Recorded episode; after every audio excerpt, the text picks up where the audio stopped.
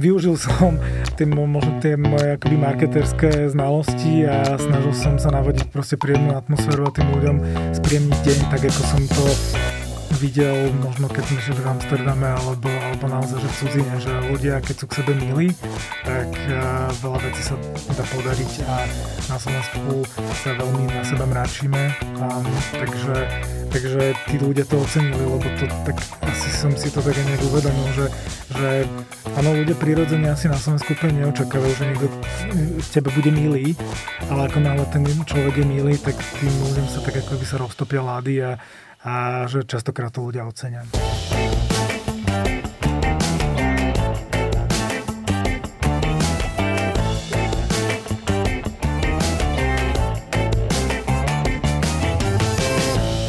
Počúvate Profesia v praxi. Dobrý deň, ahojte všetci posluchači, ktorí nás počúvate vo vašej podcastovej aplikácii, taktiež aj dobrý deň a ahojte všetci diváci, ktorí nás pozerajú ako video na YouTube. Dnes e, sa teda budeme venovať dvom prácam, ľuďom, ktorí teda majú dve povolania, najčastejšie teda sa stretávame s tým na Slovensku asi v takom tom, e, v takej tej situácii, keď človek jednoducho má tie dve práce, lebo potrebuje, nestačí mu asi zárobok z, tej, z toho jedného povolania. Dnes ale sme tu v našom podcaste Profesia v praxi s Ronaldom Luptákom, ktorý je uh, teda core brand director v spoločnosti Molson Course a zároveň je šoferom električky v dopravnom podniku Bratislava. Ahoj. Ahoj. A teda môžeme povedať, že tým pádom tvoja teda motivácia je trošku iná, zistíme aká a ja skôr ešte by som najskôr chcela vedieť, že ako to teda je, že čo ty konkrétne robíš ako core brand director? Tak, no ako e, v rámci Molson Course e, fungujem v rámci Strednej a Východnej Európy, teda toho nášho regionálneho týmu, ako ho zvoláme. A ja konkrétne mám na starosti lokálne značky v rámci tých desiatich trhov, ktoré, ktorých Molson Coors pôsobí v rámci Strednej a Východnej Európy, čo je zhruba 70 miliónov obyvateľov a mám na starosti lokálne značky ako napríklad v Chorvátsku Ožujsko alebo v Čiernej hore Nikšičko a v Českej republike Staropramen a tak ďalej. Takže máme tu na stoličke u nás manažera, ktorý si našiel aj druhú teda prácu a teda šoferuje električku. A teda hneď na úvod, prečo? No, je to môj splnený detský sen. To je asi to najdôležitejšie. Keď si vlastne, ty si začínal s týmto vodením električiek 4 roky dozadu. Áno. Uh, dá sa povedať, že vtedy si bol ešte aj v inom povolaní. Môžem povedať, že vtedy si bol vlastne marketingovým riaditeľom spoločnosti Heineken. Je to také, že ty si vlastne možno, že cítil nejaký nedostatok vo svojom povolaní a preto si sa dostal k tej električke, alebo, alebo jednoducho, ako si sa k tomu vôbec dostal a kedy vznikla tá myšlienka u teba?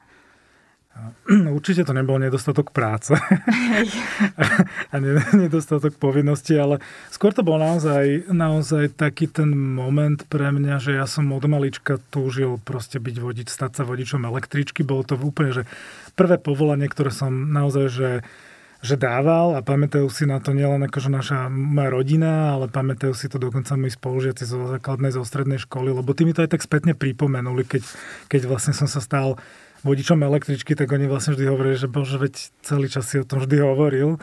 Takže je to, je to splnený detský sen a proste bola, mal som taký impuls a, a tak som sa jedného dňa rozhodol, že si vlastne spravím vodičak na električke a vyskúšam si tú jazdu. No a ten jeden deň, keď si sa teda rozhodol a išiel si za tým vodičakom električky, ako ten deň začínal, kam si išiel a čo si teda spravil, aby sme vedeli, takže aký bol ten postup presný? V rámci dopravného podniku, respektíve takto, e, tým, že električky na Slovensku jazdia iba v Bratislave v Košiciach, tak e, takisto aj ten vodičský preukaz sa nedá spraviť nikde inde, iba v dopravnom podniku.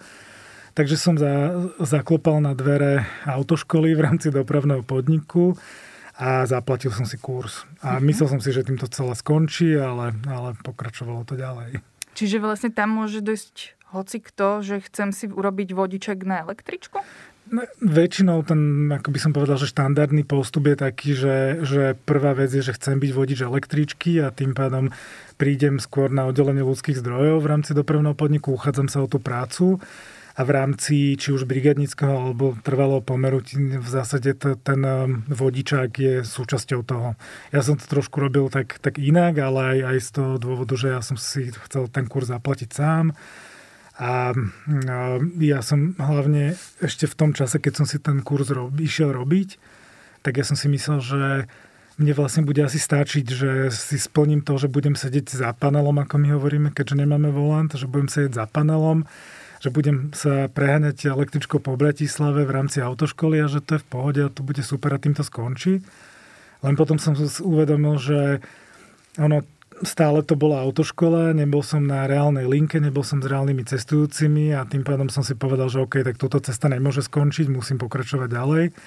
A tak som sa ešte, tak som teda ešte zaklopala na tie dvere oddelenia ľudských zdrojov, teda skôr u výpravcu a keď som si teda spravil vodičak, tak som, tak som e, vlastne požiadal o, o prijatie do zamestnania ako, ako brigadník, ako mi to, on sa to tam volá, že KPČ, že krátky pracovný čas. Uh-huh. Koľko trvalo spraviť si ten vodičak? Ono je to relatívne náročná vec, lebo je pomerne dlhá teoretická časť a potom takisto musíš spraviť aj strašne veľa jazd. Ono je to okolo 50 hodín jazd v, v rámci Bratislavy ako autoškola.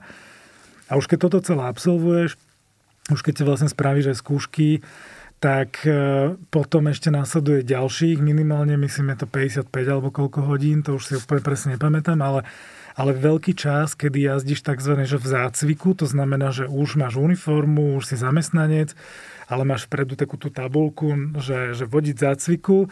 A to znamená, že, že vlastne ešte ďalších 50, vyše 50 hodín som absolvoval s môjim akoby, že seniorom, vodičom, ktorý sedel vedľa mňa na reálnej linke a učil ma všetky tie špecifika, semafóry, ako čo obsluhovať, to, čo ma autoškola nedokáže naučiť.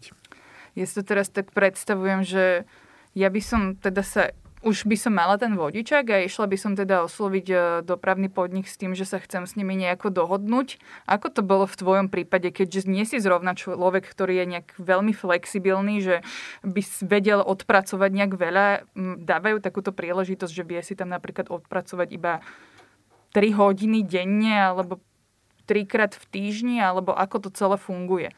Tam pri týchto brigadnických pomeroch ja, existujú také v zásade, že každý si do, dohodne nejaký úvezok a ten úvezok je na týždennej báze. Takže minimum je, ja neviem, myslím, myslím 5 hodín alebo dokonca 2,5 hodín do týždňa a, a maximum vôbec netuším, lebo tam som sa nedopracoval. Ako vychádzaš so svojimi kolegami takto? Alebo že bolo to nejaké pre teba možno, že stresujúce, že si sa zrazu ocitol v nejakej inej, e, pra, v inom pracovnom kolektíve, možno, že na aký si zvyknutý, ako to celé prebiehalo, že ako ťa prijali a ako vychádzate dnes? Snažil som sa e, prísť ako úplne normálny človek s veľkou pokorou a určite som ani nemal potrebu sa nejak akoby, že vyvyšovať z hľadiska toho, že mám nejakú inú pozíciu, aj keď samozrejme informácie sú veľmi rýchle v dopravnom podniku, ale nie len v dopravnom podniku, takže, takže ona tá informácia presiakla. A ja myslím si, že som bol prijatý úplne normálne. Ako, a na začiatku som ma, ma volali, lebo tak niektorí ľudia tam majú prezivky, tak moja prezivka bola Heineken, keďže som vtedy robil v Heinekene, takže oni vedeli, že toto je Heineken a v zásade podľa mňa ani nevedeli úplne presne, alebo nie každý vedel, že čo robím ale, ale takisto ja si myslím, že, že pokiaľ aj ostatní akoby cítili, že, nemám, že, že naozaj, že keď som vodič električky, som vodič električky, to znamená, že som jeden z nich, tak, tak e, takisto oni mali ten prístup ku mne potom. Potom sa, ako vyzeralo možno, že prijatie tejto tvojej záľuby, tejto tvojej druhej práci, zase v tom druhom pracovnom kolektíve, v ktorom si sa už nachádzal teda dlho, si manažer, bol si teda aj predtým manažerom. Ako to prijali tam? No, bol to, ako, myslím si, že veľa ľudí to vnímalo tak, že je to, je to taký ako veľmi milý úlet, uh, ale tak marketer, od marketera sa niekedy také veci, nechcem povedať, že vyžadujú, ale skôr sa akceptujú. A možno nikto netušil alebo ani nepredpokladal, že ako dlho toto budem ťahať, že, boli ľudia, ktorí, ktorí si mysleli, že to je skôr taká akoby moja nejaká PR kampaň alebo niečo také, ale, ale ja som to tak samozrejme nevnímal a to, čo, to, čo je, bolo veľmi sympatické vždy aj v centrále Heinekenu, takisto aj v Molson Coors a aj medzi kolegami je vlastne ten, ten charitatívny rozmer, ktorý ešte tej práci dávam. Um, takže, takže to bolo všetkým vlastne sympatické charitatívny rozmer je to v tom, že ty vlastne nevyužívaš ten plat. Povedz, že na čo to robíš. Áno, áno. Ja som sa rozhodol, že tým, že je to môj detský sen a že to splnenie detského sna je tak strašne silná emocia, ktorá ma strašne baví a, a naozaj, že um, doprial by som to každému, aby, som mu, aby mal šancu, aby sa mu splnil detský sen. Tak ja som si povedal, že táto, ten, ten, tá, tá úžasná pozitívna energia, ktorú z toho získavam, a je niečo, čo by som chcel ďalej posunúť. Tak som si povedal, že OK, uh, nie som ja nejak nevyhnutne odkazaný jednak aj na, ty, na ten zárobok, ale aj vzhľadom na to, že nejazdím veľa, čiže, čiže ten zárobok je, je z tohto pohľadu nízky, ale um, to možno nie je dôležité. Dôležité je to, že vlastne ja som si povedal, že OK, že do jedného centa všetko to, čo proste mi pípne z dopravného podniku ako výplata, že pôjde na dobrého aniela. Že v podstate prišlo mi to, že Dobrý aniel je naozaj nadácia, ktorá má veľmi transparentný systém, čiže ja tam vlastne viem si registrovať alebo vidím zaregistrované všetky platby historicky a takisto aj vidím alebo môžem si kliknúť aj na, na vlastne ľudí, ľudí ktorým um, vlastne išli moje peniaze Čiže viem si tam pozrieť aj tie častokrát veľmi silné príbehy. To, sú to ľudia, ktorí naozaj pre, si prechádzajú veľmi ťažkým obdobím a ja som tak rád, že im môžem aspoň symbolicky týmto spôsobom pomôcť. Máš to takú motiváciu, prečo tam aj chodiť. Uh, máš full-time job, manažersky. Teraz si spomínal, že nechodíš až tak často tam. Koľko tam teda odpracuješ? Tak týždenne, mesačne, koľko to je? No, zhruba 7,5 hodín mám, myslím, úvezok aktuálne. Tak 7,5 hodiny do týždňa. Do týždňa. Hej, uh-huh. hej. Čiže je to v realite 7,5 hodín je možno jedna taká tá, že veľká služba, rána alebo poobedná, alebo to môžu byť, ja neviem, možno, že tie dve krátke služby, také tie v rannej špičke, čiže nie je to nič dramaticky zásadné. Ty to teda robíš 4 roky, plánuješ zostať v tejto pozícii aj naďalej? Áno, e, plánujem, lebo, lebo áno, je to niekedy vyčerpávajúce a je dôležité, naozaj strašne dôležité si to akoby, že ten, ten management, že zladiť si, zladiť si moju prácu, e, hlavnú prácu, zladiť si vlastne túto služby, zladiť, e, zladiť si ro, akoby rodinu, že chce to vlastne no, som povedal, že naozaj takúto toleranciu aj od partnerky, aj od detí a aj od, od v podstate môj, môjho hlavného šéfa alebo šéfa mojej hlavnej práce. Ale um, ako náplňa ma to a vidím, že keď náhodou mám taký, že týždeň, že nejazdím, tak mi to proste chýba, že je to, je to naozaj niečo, čo sa stalo mojou prírodzenou súčasťou života a, a budem v tom pokračovať, až kým sa, neviem, nie, niečomu, nemu, no snad sa nič nestane. Jasné, budem v tom pokračovať. Jasné. A ty teda spomínaš to, že ako to máš zadelené, ale toto zrejme stále rieši teraz aj v hlave každý jeden poslucháč a divák, že ako to dokážeš stíhať, lebo mať full-time job, a zároveň dnes sa veľmi veľa rieši, že v podstate práve ten COVID spôsobil to, že ľudia sú často doma a nevedia si nejak zaradiť a teda určiť ten work-life balance. To znamená, že nevedia, kedy už prestávajú pracovať, ako keby pracujú v kuse a tým pádom už takto majú proste nejaký problém zadeliť si svoj voľný čas. Ako to tým pádom robíš ty? No možno použijem dnešný príklad, lebo dnes som, dnes som mal rannú službu, rannú špičku vlastne na linke číslo 3 a v zásade tá služba začínala myslím o 4.06, čiže ráno o 4 a končila okolo 9.30 vo vozovni, že to bola taká tá rána špička, že vychádzam s električkou, odjazdím si tie niektoré kola a potom sa vraciam späť s električkou do vozovňa a pokračujem do práce. A keď tam skončím 9.30, tak naozaj je to, že, že od štandardného času, kedy ja neviem, že ak by som začal v práci o 9, tak mi chýba pol hodina, ktorú ale samozrejme tá moja práca zase nie je taká, že tam musím sedieť od 9. do 5. nevyhnutne a nikoho nezaujíma prakticky, či to robím, či tú prácu robím v noci alebo cez víkendy, ale dôležité je, aby som, aby som nielen doručil to, čo treba, ale zároveň, aby som aj prekvapil prácou najvyššie, takže, takže je to akože naozaj, je, to, je potrebné mať si tak ako byť flexibilný, ale dá sa to paradoxne nepomáha ti to v niečom, že keď proste, že oznamuješ asi svojej firme, že kedy teda ťa nemôžu zastihnúť, lebo šoferuješ električku. Ja predpokladám, že keď sa šoferuje električka, tak sa asi nedá pracovať aj nejako inak. A že tým pádom nepomáha ti to aspoň v tom, že máš takú istotu, že sa ti neozvu vtedy, keď jednoducho už v tej práci nie si. No, keď začínam o 4 ráno, tak mám veľkú istotu, že sa mi nikto neozve. Um, skôr, áno, jednoznačne nedá sa pracovať eh, popri šoferovaní električky, akokoľvek to pre nez, neznalých ľudí vyzerá eh, super jednoducho, tak až také jednoduché to nie je a vyžaduje si to neuveriteľnú pozornosť aj kvôli, kvôli tým, tomu, že električka je proste na kolejach ako náhle má nejakú prekažku, tak sa nevie vyhnúť doľava doprava, má ne, naozaj dlhú brznú dráhu a zároveň ako náhle by som využil magnetické brzdy, tie že núdzové brzdy, tak, tak by to električko vždy tak trhne veľmi a je veľká pravdepodobnosť, že by sa niekto vo voze zranil.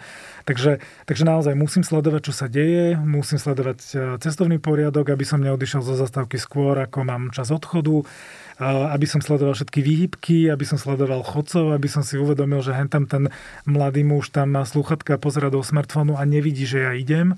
Takže, alebo že na Račianske proste sa v istom momente pri Figare rozhodlo auto, že odbočí doľava a nevšimol si 32,5 metrovú červenú krásnu škodovku električku. Tak to sú tie veci, ktoré naozaj že ma držia v tom momente vlastne akoby veľmi v strehu takže tá iná práca nie, ale asi som sa trošku odbočil. Ale nie, ale e, keď rozprávaš o tomto, je to v podstate tvoja druhá práca, čiže nejakým spôsobom stále je na tom druhom mieste, tak tá prvá práca je tá, čo ťa vlastne živí. Stalo sa ti niekedy, že v tejto druhej práci si mal nejaký prúser? Že tvoj šéf prišiel, že toto naozaj nie, toto, tak toto nemôže fungovať a že tým pádom si, si pocitil, že aj tam si ten zamestnanec? V kontexte s touto, teda myslíš teraz v rámci Molson Course? Uh, v rámci tých električiek. Aha, v rámci že, električiek. Že pros, predsa len je to pre teba taká tá vec aj charitatívna, koníček, ale že predsa len, že či si už nezažil aj nejaký prúser, že nie je to vždy iba zábava. No, no musím absolútne rešpektovať všetky pravidla, všetky dopravné predpisy jedno s druhým, čiže akože voči tomu určite áno. No, ako musím si za, za, zaklopať, že zatiaľ za tie 4 roky naozaj na mňa neprišla žiadna stiažnosť od cestujúcich. Musím sa pochváliť, že naopak prišli pochvaly, čo, čo, čo je veľmi milé. A, a čo chválili?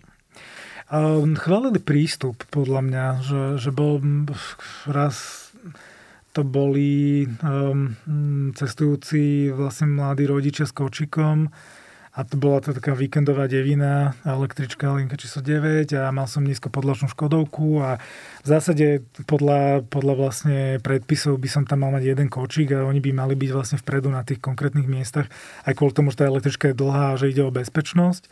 No a ja som sa im snažil výjsť ústrety, lebo už som mal nejaký ten kočík v električke a, a vystúpil som z kabíny a riešili sme to tak, aby sa mohli odviesť spolu všetci a, a v zásade využil som tie, možno tie moje akoby marketerské znalosti a snažil som sa navodiť proste príjemnú atmosféru a tým ľuďom spríjemniť deň, tak ako som to videl možno keď sme žili v Amsterdame alebo, alebo naozaj, že v cudzine, že ľudia keď sú k sebe milí, tak uh, veľa vecí sa dá podariť a na Slovensku sa veľmi na seba mráčime, um, takže, takže tí ľudia to ocenili, lebo to tak asi som si to tak aj nejak uvedomil, že, že Áno, ľudia prirodzene asi na Slovensku úplne neočakávajú, že niekto k tebe bude milý, ale ako náhle ten človek je milý, tak tým ľuďom sa tak ako by sa roztopia lády a, a že častokrát to ľudia ocenia. Zažil si niečo v tejto tvojej električkovej práci, čo ťa posunulo práve v tom marketingu? Že naopak teraz? Lebo teraz si rozprával, že si využil svoje marketingové znalosti a teda si dosiahol, si využil niečo v prospech práve teda vodiča električiek platí niečo aj naopak? No pre mňa, pre mňa je to hlavne, podľa mňa, um, čo ja si z toho berem, je, že jednak sa učím to, naozaj, že hovorím tomu, že strategické, strategické uvažovanie, lebo v tej premávke naozaj ja musím rozmýšľať dopredu. a musím uvažovať, kto čo môže kedy spraviť a musím mať premyslené ďalšie kroky a plus ešte aj e, v rámci dopravy my máme tie nešťastné také tie guličky, akoby semafóry, ktoré nemajú oranžovú.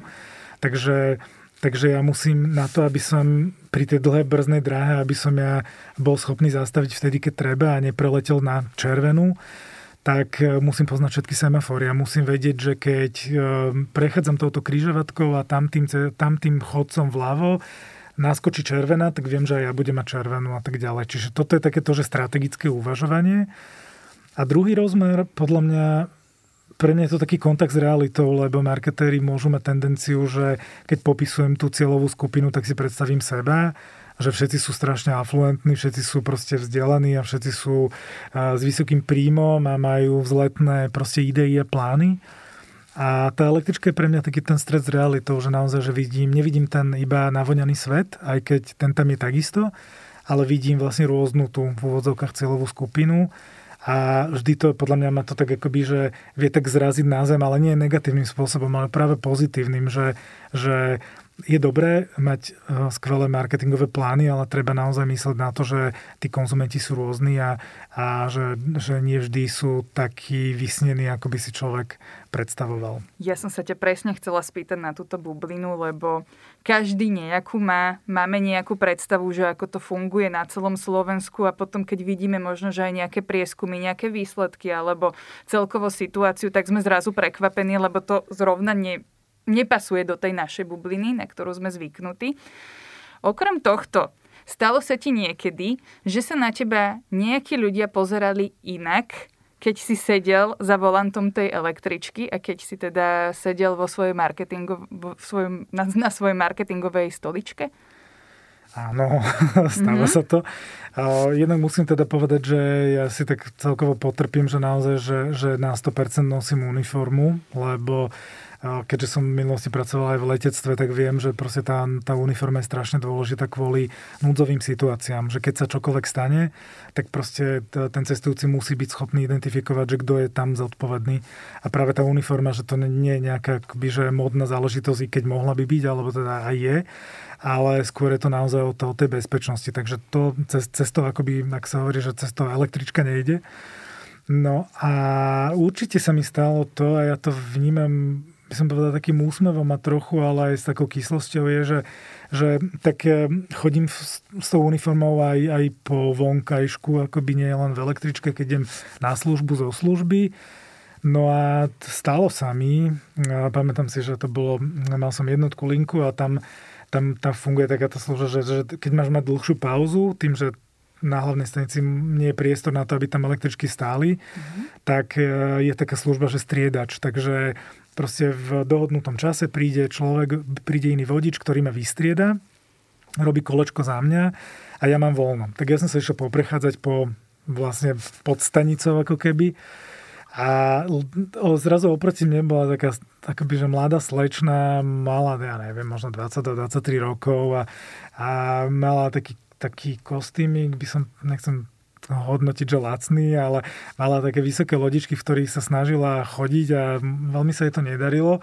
Ale zrazu akoby, že ma videla a, a samozrejme netušila, kto som, čo som, len videla podľa uniformy, že som vodič dopravného podniku a hodila na mňa taký strašne opovrhujúci pohľad a mne to bolo strašne smiešné, lebo, lebo naozaj, že videl som tam tú slečnu, ktorá proste asi bola prvý týždeň v práci a mala o sebe vysokú mienku.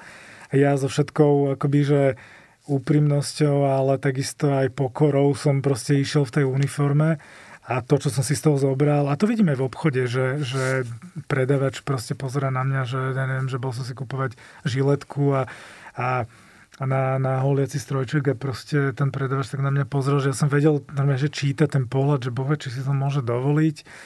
A bolo to pre mňa také, že, že ono to tak trochu zamrzí, aj keď akože mňa sa to netýka, lebo lebo samozrejme mám inú pozíciu, ale bolo mi ľúto vlastne, že ako je možné, že sa, že naozaj, že ľudí hodnotíme podľa, podľa toho, kde pracujú, ako pracujú, že sme akoby, že že naozaj strátili rešpekt. No, rešpekt myslím, že v tejto dobe absolútne neexistuje, ale, ale naozaj, že volá, kedy lekár bol lekár a ľudia voči nemu sliadali, takisto vodiči boli, boli uznávané profesie, aj automechanik alebo klampiar alebo kdokoľvek boli uznávané profesie a dnes sú ľudia, ktorí, ktorí naozaj sa pozerajú s veľkým dešpektom na, na t- túto prácu. To mi je ľúto. Keď presne toto spomínaš, neodporúčal by si aj ostatným, aby vyskúšali presne takúto pozíciu, ako máš ty? v tej električke? Ja určite áno. určite áno. Je, je príjemné stretnúť sa akoby, že výsť zo, svoj, zo svojej komfortnej zóny, možno naozaj presne z tej bubliny, ako, ako hovoríš, lebo je to tak a vyskúšať si možno taký ten, že, že získa taký iný pohľad na veci, ktoré človek robí. Nemáš niekedy také nutkanie oblieť si tú uniformu len tak aj ísť do obchodu, aby si to ešte videl, alebo si možno, že nejako vyskúšal nejaké svoje obľúbené podniky, že ako tam na teba budú pozerať a podobne. Myslím, že tie strety s realitou mi stačia tak, ako sú, mm-hmm. že, že ne, ne, nebudem to siliť a ja verím tomu, že, že, sa to, že sa to naozaj zlepší a že, že ľudia budú k sebe prirodzene milší, aj keď táto doba tomu úplne nepraje. Ale za tie 4 roky zatiaľ asi žiadna zmena nenastala. Zmena v čom? Zmena v tom, že by na teba možno inak pozerali, keď máš tú uniformu. Nie, nie, nie. Myslím, že, myslím, že nie. Ale no, hovorím, že nie, nie sú to, alebo tá, nie, nechcem, aby to vyznelo, že sú všetci takí, alebo že všetci sa takto pozerajú na človeka, ale stretnem sa s tým a je to vtipné. Motivoval si už niekoho vo svojom okolí? Aby možno, že teraz sa nemusíme rozprávať iba o vodičoch električiek, ale že jednoducho mali možno, že nejaké, nejaké tiež svoje detské sny a že či si ich nezačali plniť, že či proste práve ty si nebol taký ten influencer, ktorý ovplyvnil aj ďalšie, ďalších. Musím povedať, že je to veľmi silná téma a um, asi spontánne mi teraz nikto nenapadne, kto by naozaj akoby, že hneď realizoval svoj detský sen. Ale naozaj je to taký, by som povedal, že icebreaker, lebo ako náhle ja o tom rozprávam a tým, že ja všetko, čo prežívam alebo čím žijem, tak rád o tom rozprávam, tak vidím tie reakcie a ľudia sú z toho takí akože veľmi, veľmi príjemne na to reagujú. Niektorí to obdivujú, niektorí, pre niektorých je to až tak šialené, až, až, až sa im to strašne páči. A to, čo vždy tam akoby rezonuje, že, že ľudia sa tak prirodzene zamyslia nad tým, že, že čo bol vlastne jeho detský sen. A priznám sa, že, že to, čo mi tak raz si, si pamätám, že som bol z toho taký trochu prekvapený, že s, našiel som, alebo stretol som sa s ľuďmi, ktorí si nevedeli spomenúť, čo bol ich detský sen. Pre mňa nepochopiteľné, lebo ja som tým naozaj totálne žil a žijem teda aktívne aj. Ale naozaj sú, boli ľudia a oni tak zosmutnili, že bože, ja neviem, že čo bol môj detský sen. Tak mi to bolo ľúto, lebo tá emocia splného detského sna je strašne silná vec. Prišli iné priority a nejak sa vymazala pamäť. Tak. Stalo sa ti, že si stretol v tej, keď si proste presne riadil tú električku, niekoho, kto ťa spoznal a bol vyslovene šokovaný? Že takéto nejaké stretnutie, mávaš to? Áno, mávam a je to, je to strašne milé, lebo um, tým, že jazdím cez mesto, tak samozrejme teraz s respirátormi a rúškami je to také komplikovanejšie, ale, ale tak už ma spoznali ľudia a boli niektorí naozaj, že, že na bicykli um, proste e, režisér, e, ktorý ma tam zbadal a neveril vlastným očiam, alebo proste naozaj, že boli také, akože, také že šokované reakcie, milé. A ja keď som tým ľuďom zakýval, tak im pochopili, že som to ja, tak akože naozaj, že, že, že to bolo také niekedy, že naozaj, že, že veľmi zábavné. A pamätám si, pamätám si, stretol som našu akoby známu rodinu a ona bola taká, že, že ma tak akoby, že dlho, dlho ma nevidela a teraz zrazu ma, zrazu ma tam zbadala za tým panelom. Bola teraz a, a také dve, dva pohľady mala, že prvý bol také, že Ježiš, že to si ty a druhý pohľad bolo také, že Pane Bože, čo sa ti stalo, že robíš vodiča električky. A ja, že tak som to akoby mal potrebu vysvetliť a všetko bolo fajn, ale akože mala na sekundu obavu, že či som proste sa mi nezrutil život alebo čo, že prečo, prečo to robím. My sa blížime už ku koncu. Ja mám ešte také tie faktické otázky k električkovaniu a k, k vodi, k, jednoducho práve k tomuto riadeniu mestskej hromadnej dopravy v Bratislave. Uh, máte medzi možno, že ostatnými kolegami nejaké obľúbené trate? A neobľúbené a že ako to potom funguje, že či možno, že je o nejaké čísla električiek vyslovene bitka a nejaké zostávajú, že tie nikto nechce? Mm, sú obľúbené, sú menej obľúbené linky, len ten, ten akoby um, kľúč je, je, že pre každého je niečo iné. Že ja sa priznám, že, že mňa proste asi najradšej mám štvorku, lebo štvorka je proste takmer hodinová jazda. Dubravka, Zlaté, Zlaté piesky. piesky. Uh-huh. Je to vlastne aktuálne najdlhšia tráť, alebo tá linka s najdlhšou trasou. A mne to príde strašne dynamické, zábavné, proste naozaj, že musím uvažovať, aby som nikde nenabral meškania, musím poznať všetky tie semafóry, musím sa na to sústrediť a je to také, že, že nemôžem príliš meškať, aby ma ne, nepredbehla devina proste na, na breži, lebo ma bude blokovať. Jedno s druhým, že veľa tých, veľa tých akoby, že faktorov musím brať do úvahy a strašne rýchlo mi to ubehne, lebo za, za takú 10 službu spravím 4 koločka a idem, idem domov.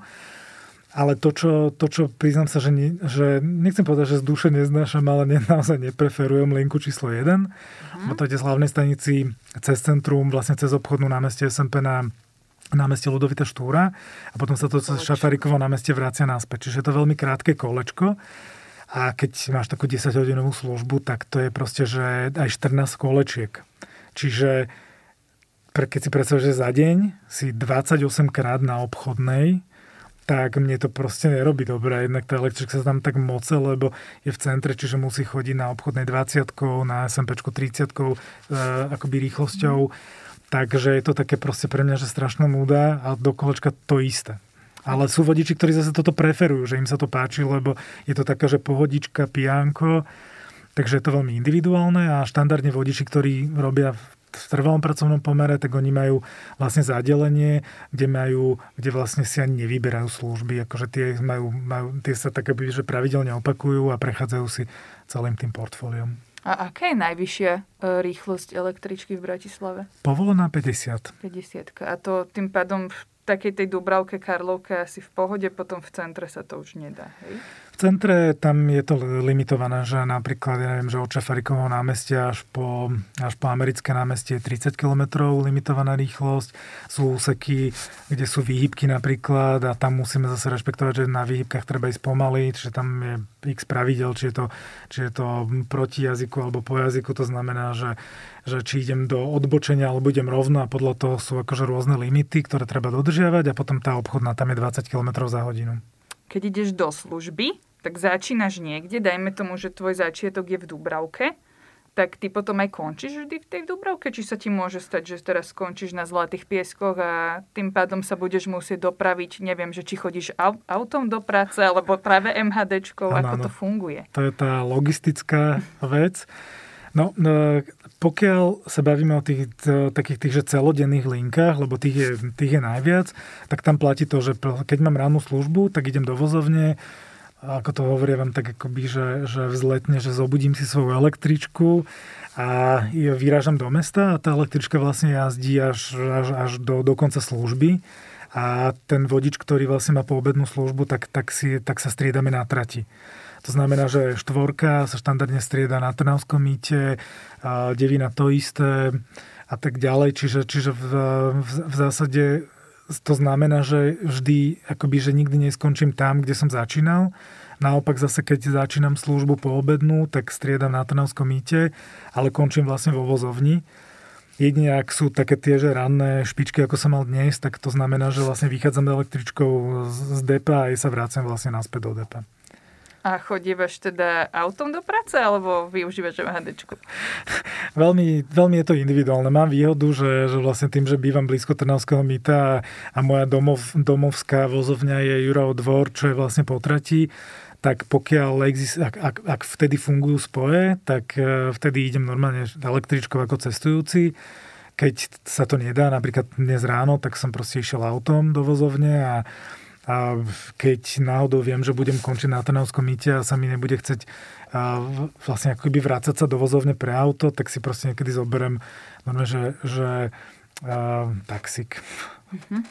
Ako, ako vlastne je využiteľný potom ten tvoj vodický na električku? Lebo teda my na Slovensku máme električky v Bratislave a v Košiciach, ale teda v zahraničí sú bežnejšie, Praha, Brno, Viedeň, Helsinky, tých električiek je jednoducho veľa. Ty vieš teraz už jazdiť na všetkých? Ako to funguje, že keby že náhodou sa ti stane, že skončíš niekde v zahraničí, vedel by si tým pádom toto robiť aj inde? No, závisí to takto. Ten môj vodiček je vydavený Bratislavským samozprávnym krajom. To znamená, že vlastne ja už v podstate ten vodiček mi neplatí ani v Košiciach. To je mm. akoby jedna vec. Ale druhá vec je, že vlastne mám, mm, každý vodič vlastne má takú, tak ako aj piloti, že typovku, čiže že v zásade mám električky, na ktoré mám spravený vyslovene, že, že mám spravené akoby vodiček, papiere. To znamená, že inými slovami povedané, že kebyže idem napríklad do Prahy a v Prahe, keďže mám papiere na T3 električku Tatru, tú akoby že ikonickú, legendárnu, tak tu by som vedel ovládať aj v Prahe, len potom to chce ešte, to znamená, že dal by sa dorobiť si vodičak v rámci Pražského dopravného podniku napríklad v tomto prípade, len tam tá základná vec je ešte tá, že najprv musím vedieť, že kam vlastne idem, lebo, lebo ešte musíš poznať aj to mesto a tie trate. A čiže jedna vec je šoferovať, ale druhá vec je, druhá vec je aj vedieť, že kam mám šoferovať. Takže Čiže ono to šoferovanie električky nie je iba o tom, že ja tam stlačím nejakú páku, ono to viac menej ide samo po tej trati. Musíš tam niečo robiť navyše, hej? Tak musíš poznať tú električku všetky. Asi, že to najdôležitejšie, čo napríklad ja som predtým si úplne neuvedomil, bolo, že, že vlastne tú každú električku, ktorú šoferuješ, musíš si dokázať um, vlastne akoby, že odstrániť poruchy na trati. A ono je to z toho dôvodu, že my si to neuvedomujeme, ale fakt je ten, že keď sa ti pokazí na Račenskom mýte električka, a tak tie ostatné, ktoré sú za tebou, tak ťa neobehnú, lebo nemajú ako. Takže sú dve možnosti. Buď, si, buď tú poruchu odstraní, že musíš mať naozaj skúsenosti a naštudované tie manuály, že, že čo vlastne vtedy a vtedy približne robím, alebo teda volám priateľa na telefóne, majstrovi do dielne, ktorý, ktorý nám vlastne vždy vie poradiť, alebo ten najhorší variant je taký, že, že vlastne e, tá električka za mnou má smolu a má odtlačí vlastne poruchovo do vozovne, ale musím si zase vedieť, a vedieť tú električku na to pripraviť. A samozrejme pri tomto všetkom sleduje tak asi 200 očí, takže, takže je to také zložitejšie. Aj to sa deje, že vlastne ide vodič a už je naučený možno, že častejšie na nejakú trať a zrazu, zrazu ide po tej trati a potom zistí, že mal ísť inak. A keď je autobusár, tak ešte má nejakú šancu sa často vytočiť. V prípade električek je to možno už teda náročnejšie. Predstavila som si presne, že máš ísť e, do tunela a ideš rovno. Stalo sa ti niekedy niečo podobné? No, priznám sa, že mne sa to ešte nestalo, čo ale nehovorím, že sa mi nemôže nikdy stať, čiže naozaj mám predtým akože veľký rešpekt. A, a je to presne ako hovorí, že ako náhle tá električka sa nevie otočiť, že keď, keby, že ja neviem, že pri Blumentali smerom, smerom do Rače, odbočím do Ružinova, tak, tak, alebo teda dolu na Kryžnu, tak mám problém. A, a cestujúci by asi to úplne ne, neocenili, takže treba si na to dávať pozor. My sme mali vola, kedy, keď som ja začínal, tak bola jedna taká veľmi vtipná víkendová služba. To bola, že keď ešte do Petržalky chodila jednotka, aj trojka, tak to bola taká kombinovaná služba, že vtedy vlastne vždy, keď som prichádzal do Petržalky, tak som sa prečísloval na iné číslo. Čiže ja som prichádzal z Rača ako trojka, v Petržalke som sa premenil na jednotku a išiel som hore na stanicu a keď som sa vracal ako jednotka zo stanice, tak som sa zmenil zase na trojka a išiel som do Rača. A teraz pri generálnej prokuratúre bol ten bod zlomu, kedy som si musel uvedomiť, že kto som, čo som, či som jednotka alebo trojka, teda či mám ísť rovno alebo odbočiť. No ale samozrejme vždy platí to, že netreba sa nechať unášať nejakými myšlienkami, treba byť prítomný v tom, čo robíš aktuálne, treba sledovať, ako sú postavené výhybky. A ďalšia vec, e, dá sa najdôležitejšie je, že na tom palubaku vždy je napísaná cieľová zástavka alebo cieľová akoby že konečná, takže, takže vždy sa veľmi jednoducho viem pozrieť na to, aj keď idem na, na neviem, že na, že na Trnavské mýto, tak vždy sa pozriem proste, Čahak. akokoľvek mám službu, že či tam je napísané Rúžinov, alebo Zlaté piesky, alebo Jurov dvor, lebo podľa toho viem, kam mám ísť. Ďakujeme ti veľmi pekne, že si nám porozprával tento príbeh. Bolo to určite veľmi zaujímavé a dozvedela som sa celkovo o tých električkách. Zrejme toľko, že aj teraz budem lepšie sledovať vodičov a možno, že ťa tam niekedy aj uvidím. Teším sa. Mňa to bavilo takisto. Takže veríme, že sme inšpirovali aj divákov alebo teda poslucháčov a počujeme sa a vidíme sa pri ďalšej časti. Majte sa. Zaujala ťa táto téma? Chceš vedieť viac? Nájdi si Profesia v praxi na Spotify, Apple alebo Google Podcast, daj nám follow a vypočuj si kedy len chceš všetko to, čo ťa zaujíma.